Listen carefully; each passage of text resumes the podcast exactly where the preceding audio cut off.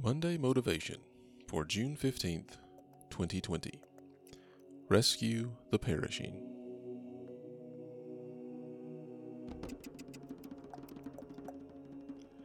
Thanks for joining me for Monday Motivation.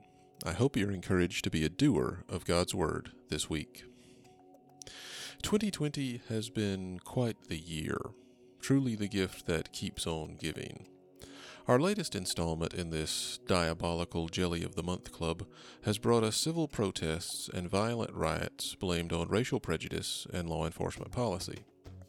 But even absent these events, it's easy as Christians to develop an us and them mentality when looking at the unbelieving world. When we see the various forms of unrighteousness practiced, we often pass judgment and separate people from God's love and mercy and his offer of salvation in Christ in the gospel. Judea in Jesus' day was a region of racial and ethnic tensions with sometimes literally warring factions of different religious and philosophical beliefs. But when he looks on the crowds, he doesn't pass judgment and name names, at least not in the way we do. Hear from Matthew chapter 9, verses 35 through 38. Jesus continued going around to all the towns and villages, teaching in their synagogues, preaching the good news of the kingdom, and healing every disease and every sickness. When he saw the crowds, he felt compassion for them, because they were distressed and dejected, like sheep without a shepherd. Then he said to his disciples, The harvest is abundant, but the workers are few. Therefore, pray to the Lord of the harvest to send out workers into his harvest.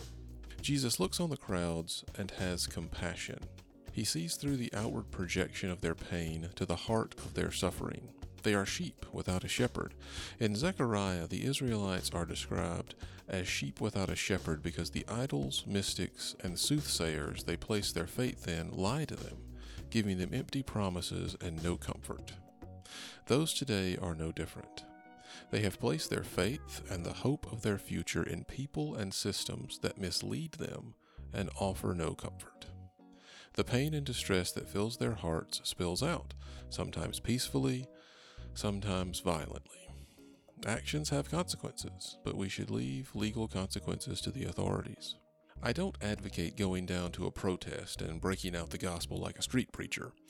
But as we encounter family, friends, coworkers, or anyone who is distressed by these events, the words we speak should be the words of our Good Shepherd who can bring comfort.